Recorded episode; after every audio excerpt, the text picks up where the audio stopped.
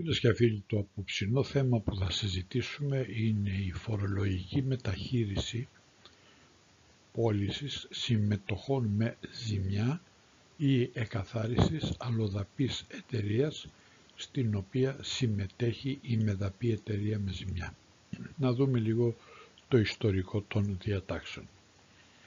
Καταρχήν με τις διατάξεις της παραγράφου 1 του άρθρου 27 του νόμου 4172 του 2013 ορίζεται ότι εάν με τον προσδιορισμό των κερδών από επιχειρηματική δραστηριότητα το αποτέλεσμα είναι ζημιά εντός του φορολογικού έτους, τότε η ζημιά αυτή μεταφέρεται για να συμψηφιστεί με τα επιχειρηματικά κέρδη διαδοχικά στα επόμενα πέντε φορολογητέα έτη. Επίσης με την ΠΟΛ 1200 του 2016 εγκύκλιο διευκρινίστηκε ότι οι διατάξεις της παραγράφου 4 του άρθρου 27 του κώδικα φορολογίας εισοδήματος αφορούν μόνο τις ζημιές που προέρχονται από την άσκηση επιχειρηματικής δραστηριότητας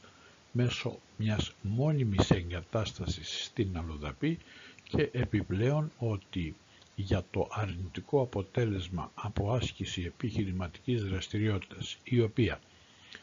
δε συνδέεται με μόνιμη εγκατάσταση στην αλλοδαπή εφαρμόζονται οι διατάξεις της παραγράφου 1 του άρθρου 27 του κώδικα φορολογίας εισοδήματος, δηλαδή του νόμου 4172 του 2013. Έτσι λοιπόν, από τα πιο πάνω βγαίνει το συμπέρασμα ότι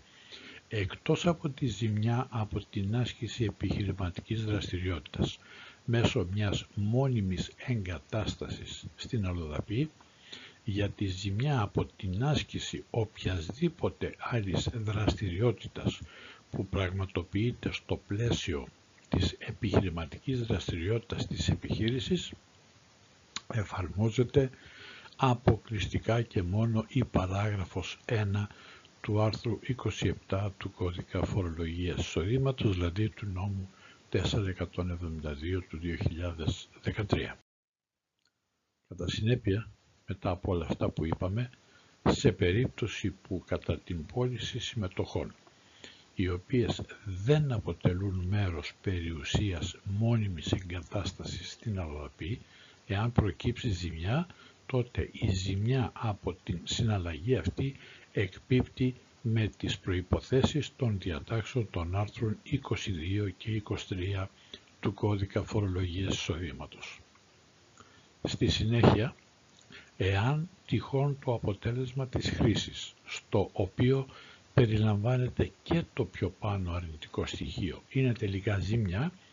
γιατί μεταφορά της εφαρμόζονται μόνο οι ρυθμίσεις της παραγράφου 1 και όχι της παραγράφου 4 του άρθρου 27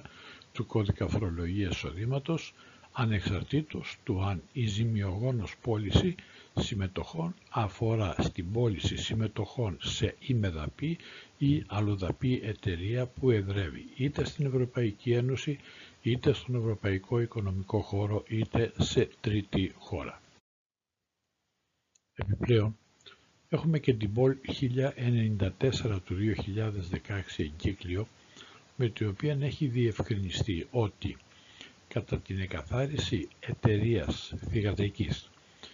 τις οποίες τις μετοχές κατέχει άλλη εταιρεία, η μητρική. Η υπόψη αξία στα βιβλία της δεύτερης εταιρείας αποτελεί ζημιά οριστική και εκαθαρισμένη διότι η ζημιά των συμμετοχών οριστικοποιείται με την αναγκαστική διαγραφή τους και εμφάνιση της αξίας αυτών σε αποτελεσματικό λογαριασμό. Έχουμε δηλαδή απώλεια πάγιου περιουσιακού στοιχείου. Σχετική είναι και η απόφαση του εφετείου 5449 του 2013. Κατά συνέπεια και δεδομένου ότι δεν πρόκειται για μία απλή αποτίμηση των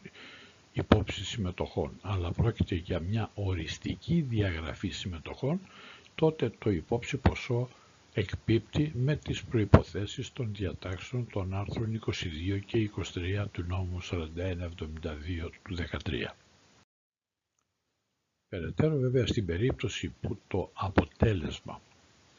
της χρήσης στο οποίο περιλαμβάνεται η ζημιά από την οριστική διαγραφή της συμμετοχής αυτής είναι τελικά ζημιογόνο, για το αποτέλεσμα αυτό, για αυτή δηλαδή τη ζημιά, θα έχει εφαρμογή η παράγραφος 1 του άρθρου 27 του νόμου 4172 του 2013. Ήρθε όμως και η ΑΔΕ με την εγκύκλιο 2182 του 2019 με την οποία μας γνώρισε ότι κατόπιν τον ανωτέρω και δεδομένου ότι η παράγραφος 1 του άρθρου 27 του νόμου 4172 του 13 δεν κάνει καμία διάκριση, τα προαναφερθέντα έχουν εφαρμογή και στην τυχόν ζημιά για τη διαμόρφωση της οποίας έχει συμπεριληφθεί αρνητικό στοιχείο, δηλαδή έχουμε απώλεια κεφαλαίου, που προέκυψε λόγω εκαθάρισης αλλοδαπής εταιρείας που είτε εδρεύει στην Ευρωπαϊκή Ένωση ή στον Ευρωπαϊκό Οικονομικό Χώρο αλλά είτε και σε τρίτη χώρα υπό την προϋπόθεση όμως ότι η συμμετοχή στην αλλοδαπή εταιρεία δεν αποτελούσε μέρος περιουσίας μόνιμης εγκατάστασης της μητρικής εταιρείας στην αλλοδαπή.